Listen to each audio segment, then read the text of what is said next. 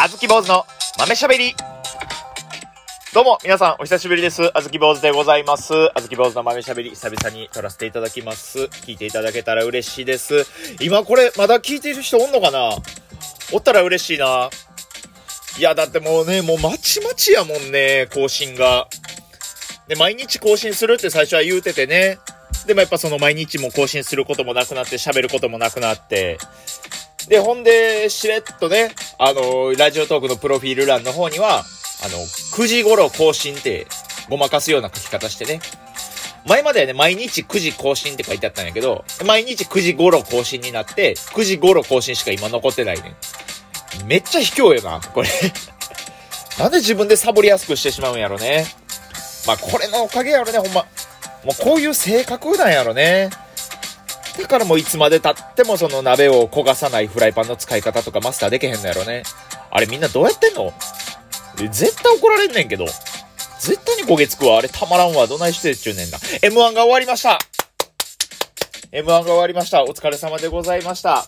いやー、大ラポボマッシュブラボーズではですね、しっかり M1 グランプリ3回戦まで行かせていただきまして、え夢の祇園ヶ月で、えー無事、漫才させていただきました。えで、その漫才に関する謝罪動画もあの YouTube の方上がってますんで、えーそちらも見ていただけたらなと思っております。えー動画のね、再生回数だけで言えば、別にほんま、まあまあ、もちろんね、そらもう、周りの芸人さんとかと比べたらね、大して回ってないですけれども、まあ僕らとしてはね、まあそれなりに、いつも通りぐらい回ってるんですよ。の割に、ちょっとあのコメント欄の方がですね、あの、本当もうなんて言うんですかね、あのー図書館かなってぐらい静かというか、本当にあの、格好が泣きに来るような、あの、静かな湖畔の森の影からが歌いたくなるぐらい静かなコメント欄ですんで、ぜひちょっとね、コメントで盛り上がっていただけたらと思うんで、まあ別にまあどっちでもええねんけどね。コメントしようがしまいが、読もうが読まんが、別になんとも思わへんねんから。さあ、3回戦。めっちゃ終わ、楽しかったです。全ネタ、もう今 YouTube 上がってますけど、めっちゃおもろいな、やっぱり漫才って。みんなすごい面白いわ。いやー、お気に入りの人とかね、やっぱこう、全然知らんね。沖縄の人たちが面白かったね。花フラワーさん。めっちゃ面白かったな。花フラワーさんと、あともう一組、あ、リャンフーテンさん？あ、違う、リャンフーテンさんじゃないわ。これは違う違う。もう一人ね、確か、どっかにおらはったのよ。花フラワーさんともう一人沖縄の人が、あれ？どっか行った？花フラワーさんの前かな？まあ、あのね、やっぱ何がいいってね、なんかこのネタの設定が良かったね。やっぱこう設定とか見てしまうね。設定とか結構好きやからね、あずき坊主は。まあそれだけじゃなくてね、まあもちろんね、チェリー大作戦も面白かったしな。そうだね、人間の面白さみたいなのもね。バッテリーズも面白かったし、やっぱタクローも良かったし、ドンチッチめっちゃ面白かった。ほんでグローもね、俺は好きやったな。あれ面白くて、今日部も面白いし、もうほんまおもろい人たちばっかり。まあ、マユリカさんとかタキヨンとか、それは面白い人たちはね、もちろん。おもそれは面白い人たちはもうわざわざ、わざわざ言うまでもないですよ。じゃあ、俺が今まで言ってきた、名前出してきた業務とかは、面白くない人たちなんかっていう攻め方を、あなたはしようとしてますね。これを聞いてるあなたたちは、おいおい、やめてくれよ。日本人全員ひろゆきかか？終わってるやんけ、そんな日本。だいぶ全員ヘラヘラしながら、あ、でも客席ヘラヘラしてる人が多いんやったら嬉しいな。ローズも面白かった。骨付きバナナもオチが見事やったしな。あれは良かった。三遊間のつかみはね、めっちゃ良かった。はい、一個前のね、はい、つともの会が、ものすごいこう、野球を好きな男の人のことをバカにするっていうネタをしたのよ。その後に、もうほんまもう三遊間が出てくるわけやから、俺やったらどう処理するかなとか、めっちゃ触れるかなと思ったら、どうも、あの後の、あの後に三遊間です。お願いします。いや、俺さ、って言って、もうそれだけ触れるの。もうこのシャープさ。いやー、できる子。三遊間面白い。めちゃくちゃ面白い。かっこいいな。いや、かっこいいわ、やっぱり。で、セルスパさんの裏、バックブローもしっかり入ってた。面白かった、あれも。よかった。鬼としみちゃむさんとね、鬼としみちゃむハノーバー、大乱歩ボマッシュブラボーズで、えー、一くつ、一くくり一つの動画に入ってたから、鬼しみさんのおかげでね、結構見てくれる人も多くて、いや、助かったね。いろんな人に見てもらえて、コメント欄とかもね、わーわーわーわー言うてくれてますわ。まあそれは多分まあまあまた、後々大乱暴で拾うと思いますけれどもね。M1 ね、面白かったよ。ものすごい面白かったんやけれどもね。なんかね、ボケとツッコミ入れ替えてる人多かったよね。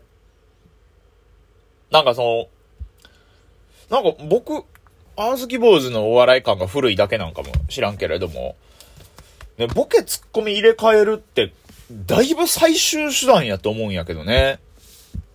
こう、もともとボケとツッコミ、こう、もともとボケやった人がツッコミになって、ツッコミやった人がボケになるっていう。まあ、多分みんな一回は多分通る道やと思うのよ。これや、まずやっってね、なんかこう、既存のね、ボケとツッコミでこう、うまくいかんくて鳴かず飛ばずで、で、えー、ボケとツッコミちょっと入れ替えてやってみるって言ってやってみて。で、まあそれがハマる場合もあればハマらない場合もあるし。ね、霜降り明星さんですらね、一回こうボケとツッコミ入れ替えたこともあるけど、やっぱり元に戻して、えー、結果大成功っていう。で、ボケツッコミ入れ替えて、えー、めっちゃ売れる人、ナイティナインさんだってね、NSC 在学中は、もともと矢部さんがボケで岡村さんがツッコミやったから、それ入れ替えて大成功っていうのも、もちろんあるんやけれども、なんかその、ほんまに最終手段やと思うものを結構使ってる人が多いなっていうのが、なんかね、あずき坊主的にはね、なんか馴染んでる人と馴染んでない人がすごかったなって思うね。ヘンダーソンさんとかはね、やっぱりこう、うまく変わってるけれどもね。あと、バッテリーズもね、それで言ったらボケとツッコミみたいなのがこう変わったりもしてたけれども。でもね、やっぱボケとツッコミが入れ替わるって、それこそブラックマヨネーズさんのあの伝説のね、ネタみたいに、会話しているうちに、こう、徐々に徐々にこう、グラデーションで入れ替わっていくっていう。で、知らん間にこっちが変わってたみたいな。今年で言えば、水星チークダンスとかも、いや、もう綺麗なボケとツッコミの入れ替わり方してて、あれは良かった。あれはクレバーですね。考え方が。めっちゃ面白かったんやけれどもね。でもね、なんかね、そう。あれはね、ボケとツッコミが入れ替わってるからいいんやけれどもね。ボケとツッコミを入れ替えて、面白い人と面白くない人っていう役割に変わってる人らが、なんかちょこちょこって、なんかそうなったらしまいよな。もうそれはなんかね、それはかわいそうよな。いや、多分受けやすいとは思うのよ。だって。だってその面白くない人を振りにできるんだからね、それは。で、面白くない。だって面白いっっていうものには、まあその人の才能の限界みたいなのがあるから上限はあるけれども、面白くない人の加減、だから下の限界は、なんかほぼほぼないから、ね、おもんないことせえって言われたら多分ね、別に芸人じゃなくても一般の人でも、お笑いやったことない人でも無限にできると思うのよ。面白くないことをしてくださいって言われたら何でもできると思うのよ。面白いことしろはめっちゃ難しいけど。それがあるから、ね、その下、下を下げれば下げるほど、その、面白いが100点じゃなくてね、60点やったとしても、面白くないがマイナス100点やったら、その差分の160点面白く見えるっていう。まあ、だか作り方ができるから、それはまあまあ楽っちゃ楽やし、簡単っちゃ簡単やねんけど、でもそれはね、なんかこう、お笑いの教示に欠けるというか、面白い人が面白い人であってほしいし、で、面白くても、別にツッコミはできるし、面白いボケがあるし、なんかそこをこう、諦めてる人がおるんかなーってのが、おってね。なんか悲しいのよね。うん。で、やっぱもう一個思うのがね、その、まあ、大概こう、お笑いコンビでね、ネタ書くっていうのがあって、まあ、大体こう、大体こう、パワーバランスがね、若干あるのよ。大体。まあ、なんか8-2ぐらいが一般的なのかな ?7-3 ぐらいが。で、大概ボケの人が書くことが多いんやけれどもね、ボケの人がネタ書いているコンビが、ボケとツッコミ入れ替わって、もともとツッコミやっていた相方を面白くない人にして、で、自分が突っ込むみたいな。なんかこれはね、なんかすごい、自分の、自分の相方の可能性をにすべて見切りをつけたみたいな感じがして、僕はすごい寂しいのよね、見てて。バッテリーズはね、確かあの、元ツッコ、もともとツッコミやってたジケっていう子が、えー、ネタ書いてて、えー、で、えー、相方にこうボケさせてた、エースにボケさせてたから、エースって芸名どうなんだってね。で、ボケさせてたから、だから結局前やってることは変わらんのよ。だから自分が不利になってるからね。自分が不利になって相方のエースを受けさせるっていう形自体は変わってないから、まあ、だから多分馴染んだんかな俺には。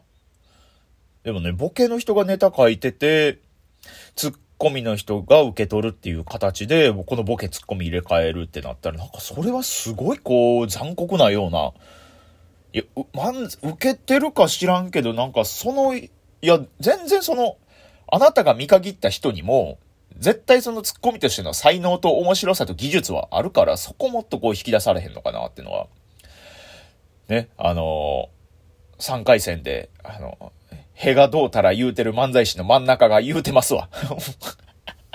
黙れよ。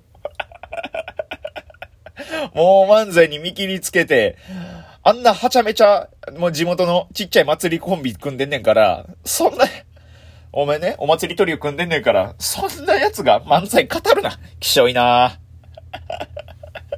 いや、でもなんか僕はね、それを思いましたね。うん。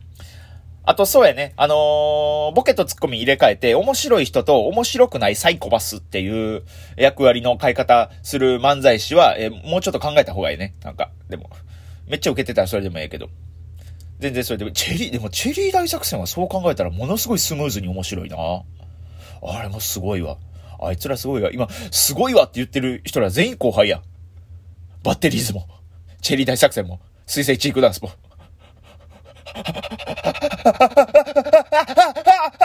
怖いあ怖い自分の、自分の将来が怖いな、な、な、鍋食って寝るあ、すいません。マイスイートメモリーズさんみたいな言い方してもらった。ハゲてるみたいだ。面白かったはい、水さんも。以上です。悪態だらけのラジオトークでした。